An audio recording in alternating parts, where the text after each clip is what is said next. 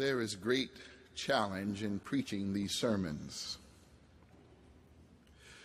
We never know as we prepare what tragedies will befall us before our words are uttered.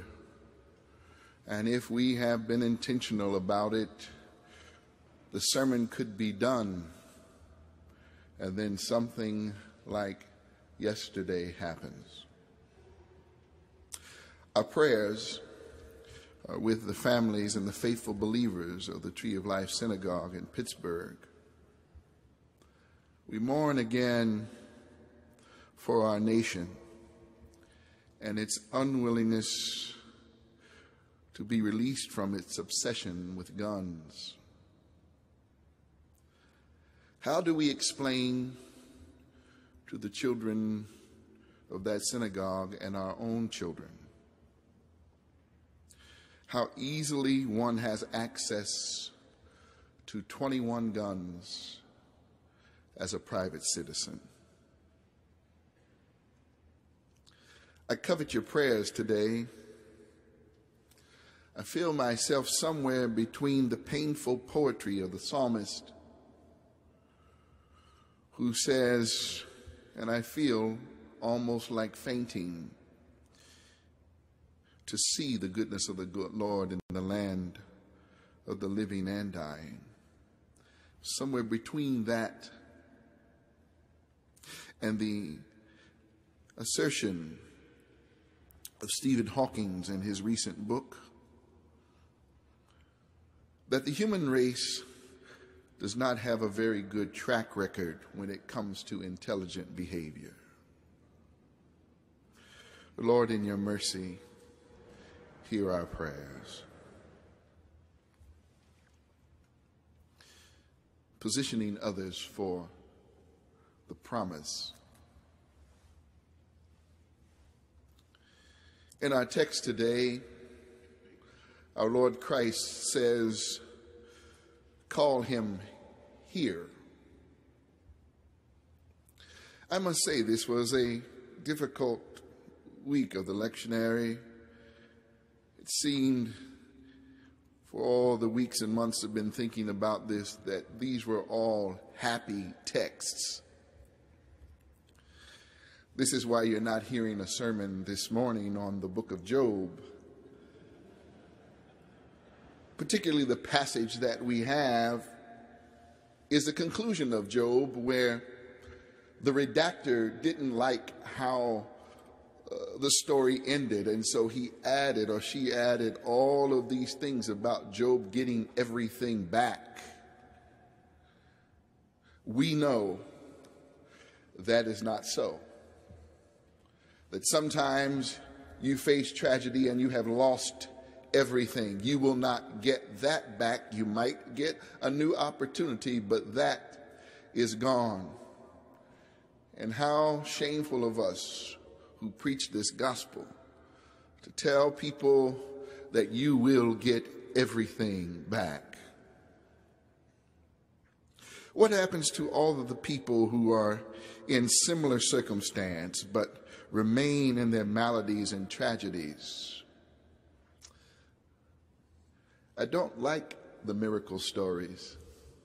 Not that I'm opposed to them, but there are not enough of them. When I hear this story today about this sightless man, I'm recognizing that there were other sightless people during Jesus' time. And I wonder if it is that somehow God pay, plays favors, that some people get what they request and other people must live in their life, and particularly in a culture in which maladies had been associated with something that was, uh, how could I say, uh, less fortuitous in one's humanity demon possession or some other thing, a sin that has gone something as the consequence. And we walk around and we see people who are differently abled and we judge them because we think that because in this moment we are perfectly able or somewhat able, that's okay. But you do know that ability is only a temporary diagnosis.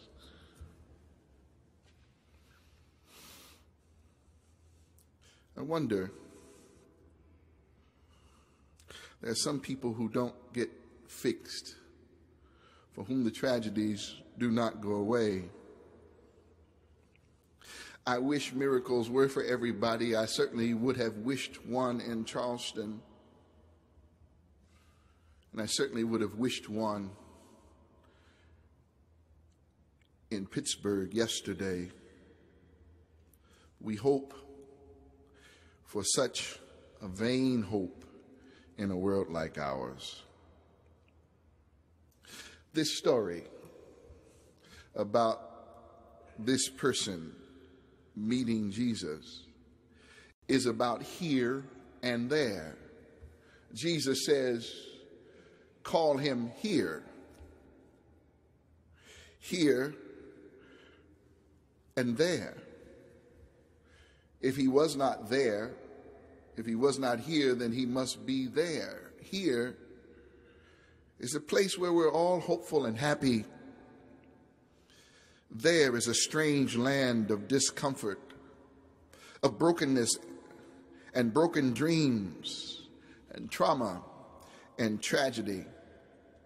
Here, we have become comfortable with our routine. Life is simple, it is good. There, life is complicated, diseased, chaotic.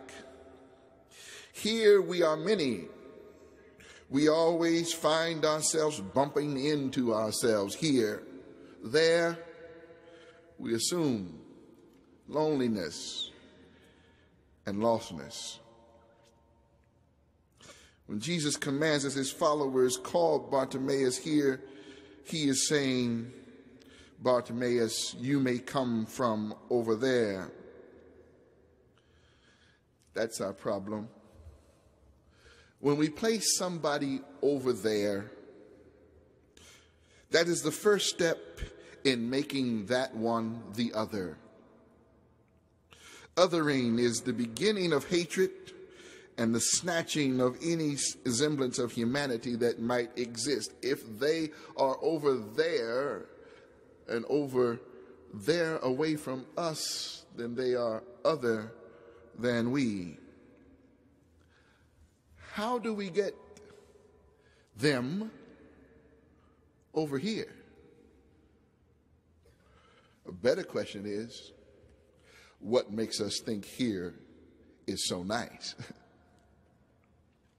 How do we find a way to build community in a world and a culture and a nation now that is very divided between here and there? According to Cam Harder, in Discovering the Other is the name of his book, there are two necessary components that we must put into place if we are ever going to position others for the promise. First, an appreciative inquiry. And then, second, some asset mapping. I think both of these things are right here in our text. Mark gives us some indication in his story, differing from Luke and Matthew. Matthew somehow suggests that there are two sightless persons here who are together begging. Luke does not give us the beggar's name. Luke seems to skip over the personhood because once the miracle happens, we get more excited about the miracle than the person. So Luke says, after he receives his sight, Luke says, and when they saw it, they were filled with praise. How many times have we turned the miraculous good fortune of others into a sensational event all by itself without any recognition of the value of the person who has now just been changed? Mark tells us that his name is Bartimaeus. But to be honest, Bartimaeus is not a name, it's a location. Bartimaeus is, and is almost in the reading of the text in our language, it is almost a repetition. His name is Bartimaeus. He is the son of Timaeus. Well, that's Bartimaeus. it's a position, a function, a space, not yet really connecting, even though named, and thank God that he is named. But even though named, he is still not valued. So here comes Jesus with his appreciative inquiry What would you have for me to do?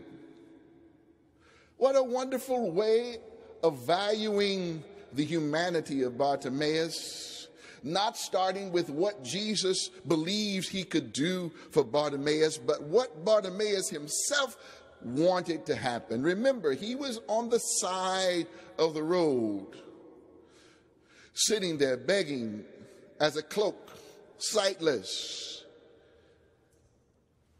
And he had been spending, he'd heard that Jesus was coming by. And he asked, his ask was not really tremendous. It was the ask that any of us would ask if we knew Jesus was passing by. Lord, have mercy on me. And you know how we are. He is the other, the outsider, the beggar, the sightless man on the side of the road, not a part of our crowd, not a part of our community. And so what do we do? We tell him to be quiet. Shh. How often do we want our life in Jesus to just be quiet. When there are people who are having struggles so urgent upon them, you think that stopped Bartimaeus? They said, Be quiet. He said it louder. Hey, Jesus, have mercy on me.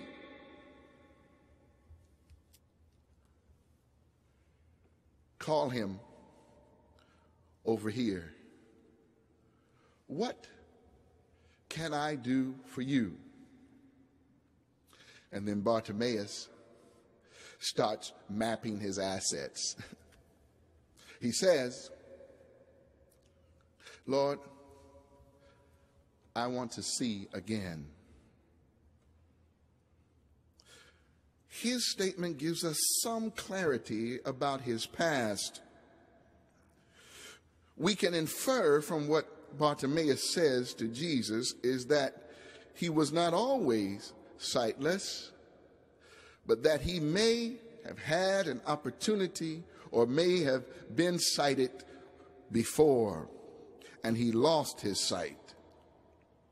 Let me see again.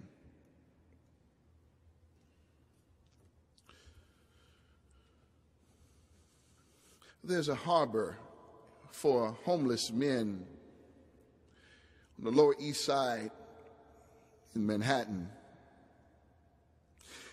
It traces its roots back to 1878, and it goes on strong even today. I know someone is saying here, wow, what a marvelous, continuous mission to help homeless men and shelter them. I'm asking a different question. You mean in 140 years we have not found an adequate solution for addressing the housing and the mental health issues of men and women and children in New York? There was, I was preaching there once, and there was a man who sat quietly over in the corner. He was un- of unusual height. He was much taller than many of the people there, and I had seen him a few times.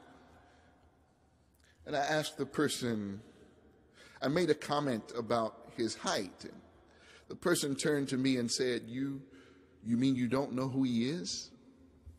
I said, No. He's a professional a former professional basketball player in this town.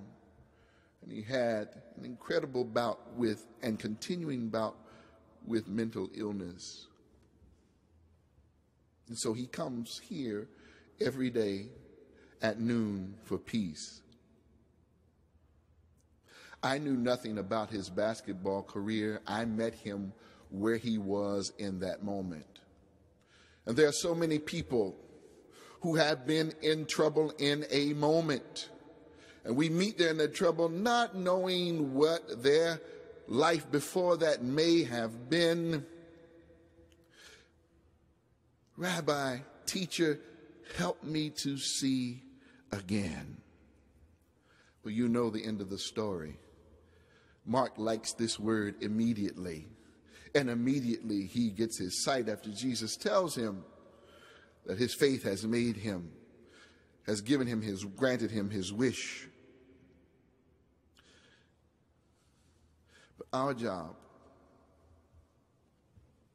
is to not be comfortable in this one time story, to find a way to answer what Christ has called us to do. Call them here to me. We have confused that in our world. We have thought for generations that that meant call them to church. But it is sad to say now that in so many spaces and places which are called church, that not even Christ is welcome. But here is our hope. I take hope in this that it, that was Bartimaeus by name is now in the canon. You know his name, you know his plight. And we should not rest until we find ways for all the unknown, unnamed persons who are experiencing life's trouble on the side of the road, who simply want someone to give for Christ to have mercy upon them. We should not rest until we get them not here to us, but here to Christ. We should not rest until we learn all of those names and the persons and those stories. We should not rest. Our job is not done until we can rehearse the names of the 11 people who lost their life needlessly on yesterday. And all of the other people who are considered John and Jane Doe in the history of grace. Call them here to me. And when we call them to Christ, all we have to do is get out of the way.